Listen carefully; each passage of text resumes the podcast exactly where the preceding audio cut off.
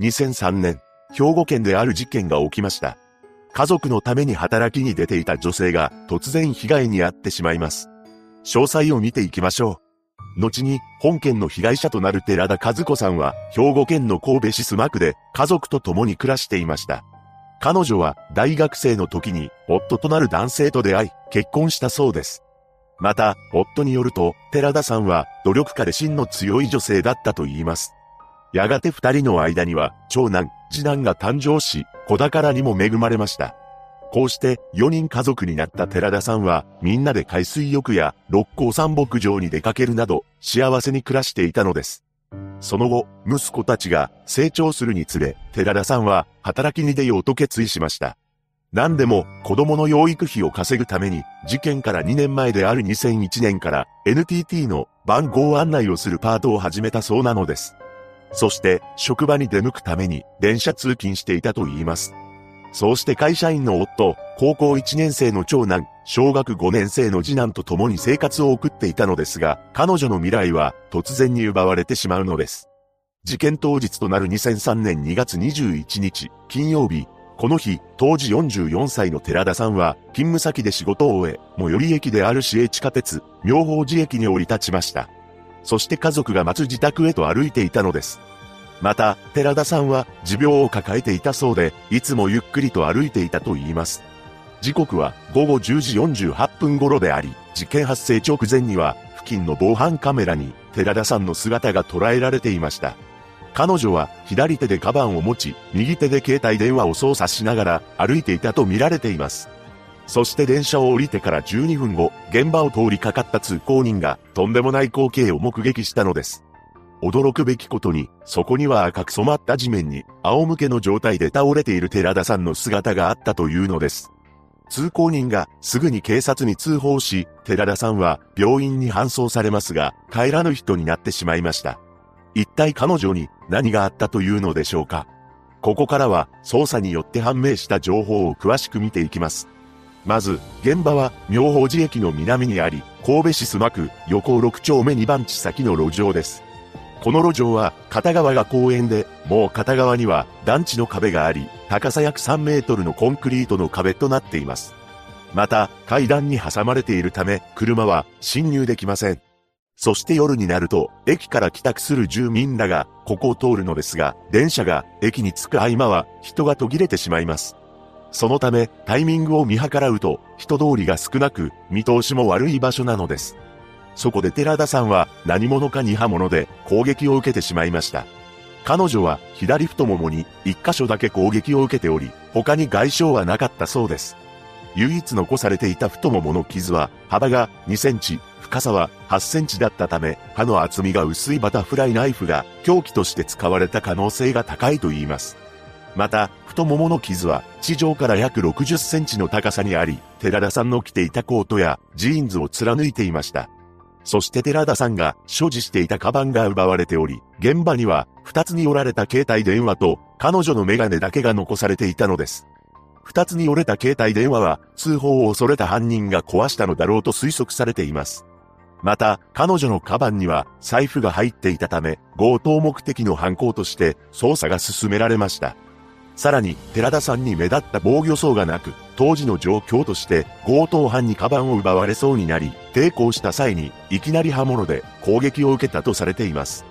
そして、現場から駅の方向に少し戻ると、駐輪場があるのですが、そこには、寺田さんのカバンの中にあったとされる、数枚のレシートが散乱していたそうです。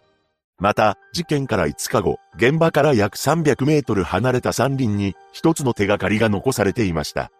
そこは十一面山と呼ばれる雑木林だったのですが、なんと寺田さんのカバンや財布が捨てられていたそうなのです。財布の中にあったカード類は残されていたものの、現金だけがなくなっていました。現金は推定7万円が入っていたとされています。そして、寺田さんのカバンが捨てられていた雑木林なのですが、ここは当時、地元の少年らがある名前で呼んでいた場所だったのです。その名前というのが秘密基地でした。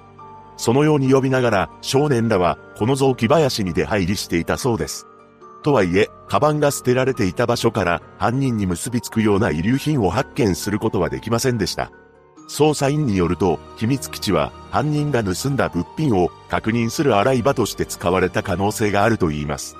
しかし、捜査関係者は、この秘密基地について、一度でも来た経験のある人間でないと、こんな場所は選ばないと指摘しているのです。そのため、犯人は土地勘のある人物で、まだ若く、十一面山に出入りしていたか、子供の頃に来たことのある人物が、事件に関わっていた可能性があると見ています。これまでに、延べ約5万4千人の捜査員を投入しており、計180件以上の情報が寄せられました。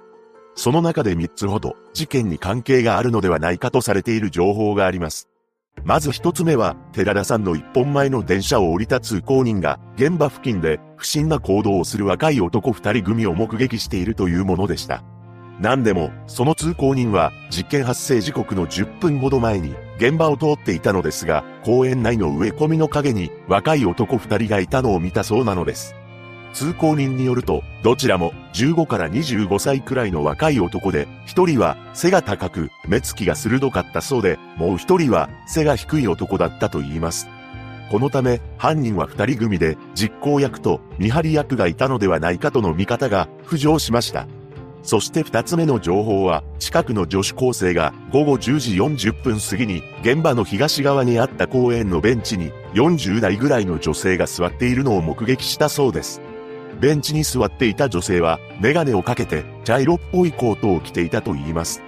すでに辺りは暗くなっており、人通りも少ないため、女子高生は、なぜこんな時間に、女の人が一人でいるのだろうと、不審に思ったそうです。また、女子高生がベンチに座っていた女性を目撃した少し前に、別の自営業の男性も同様の人物とみられる女性を目撃しています。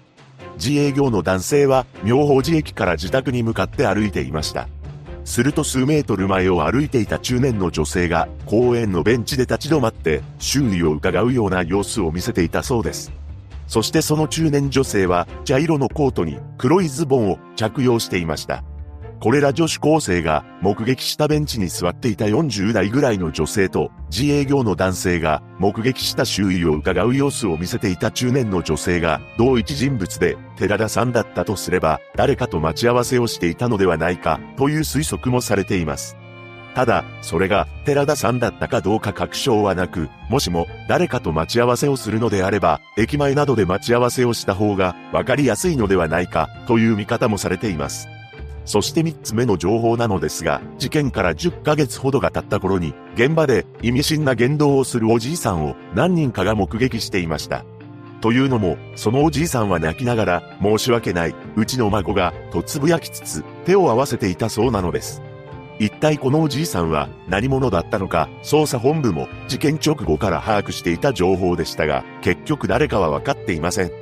警察は未成年者を含む数名を任意で事情聴取していますが、その中には、うちの息子を犯人扱いするのか、などと親が怒鳴り込んできたりする人もおり、うまくいかなかったと言います。事件後、妻を奪われた夫は、残された息子たちを育てるため、転職を余儀なくされたそうです。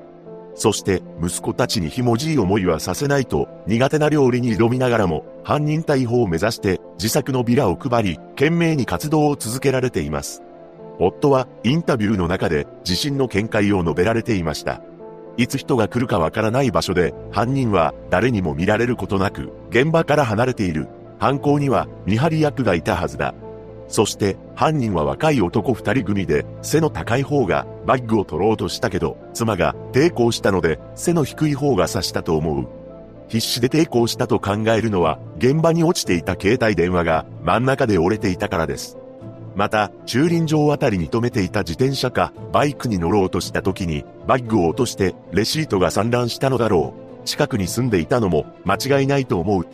それから、今も思うのは、警察が、目撃者の人に、犯人の似顔絵作成の協力を頼んだのが、事件から1ヶ月も経ってからだったことと、警察犬を、レシートが散乱していた場所に、投入しなかったことには、悔いがある。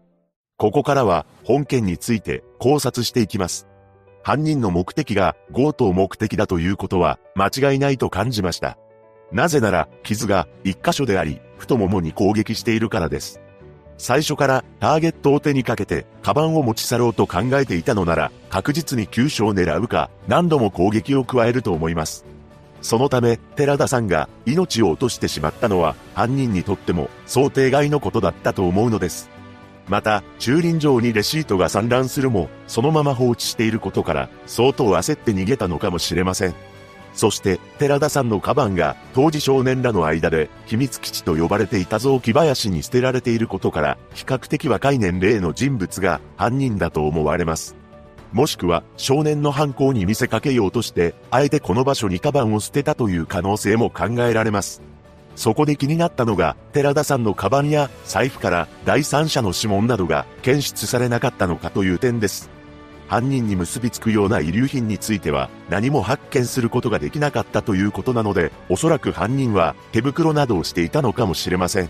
そうなると、突発的というよりも計画的な犯行だったと思われます。ただ、カバンを燃やして処分したり、ゴミに出して処分することもできたはずですが、一体なぜ発見されるような場所に捨てたのか疑問にも感じます。そこまで深く考えておらず、現金を奪い取るという目的を達成したため、後先考えずに行動した結果、捨ててしまったのかもしれません。また、目撃情報の中で、寺田さんらしき人物が公園のベンチに座っていたという話がありますが、これが彼女本人なのであれば、誰かと待ち合わせをしていた可能性も考えられています。しかし、なぜ駅前などわかりやすい場所ではなく、人気のない場所でわざわざ待ち合わせをしたのでしょうか？その真相として考えられるのは、誰かに見られると困るからというものや、公園のベンチが地元の人間にとってはわかりやすい場所だったからということが挙げられます。ただ、前々から待ち合わせをするような知人であれば、携帯電話にやり取りした履歴が残っているはずです。現場には、寺田さんの携帯電話が2つの状態で折られていましたが、ここからデータの復元などはできなかったのでしょうか。犯人が携帯を二つに折った理由は通報を遅らせる目的があったとの見方が強いですが、それ以外にも自分につながる情報が寺田さんの携帯に残っていたからとも考察できます。しかし、本当に携帯に残っていたやり取りを消したかったのであれば、その場で壊すというよりも持ち去った方が確実だと思うのです。また、寺田さんは持病を抱えており、いつもゆっくり歩いていたということなので、もしかしたら誰かと待ち合わせしていたのではなく、休憩しようとベンチに座っていただけなのかもしれません。個人的には、やはり犯人は、携帯でやり取りをしていたかを見知りや、知人というよりも、ひったくりを目的とした若い男二人組が怪しいと思います。夫は毎年、支援者らと共に情報の提供を求めるチラシを街頭で配っていますが、事件がすっかり風化したと感じ、心が折れそうになることもあるそうです。ただ、それでも決して諦めることはなく、次のように語りました。当時のことを知っている、今だから言えることがある、どんな情報でもいいので寄せてほしい。そして犯人には、逃げ隠れする人生で、後悔はないのか、と問いかけたいです。犯人が捕まった時には、妻の最後の言葉は何だったのか、と、法廷で問いたい。一人の女性が帰宅中に命を奪われた本事件。現在、兵庫県須磨警察署捜査本部は、情報の提供を求めています。被害者のご冥福をお祈りするとともに、事件が一刻も早く解決することを願うばかりです。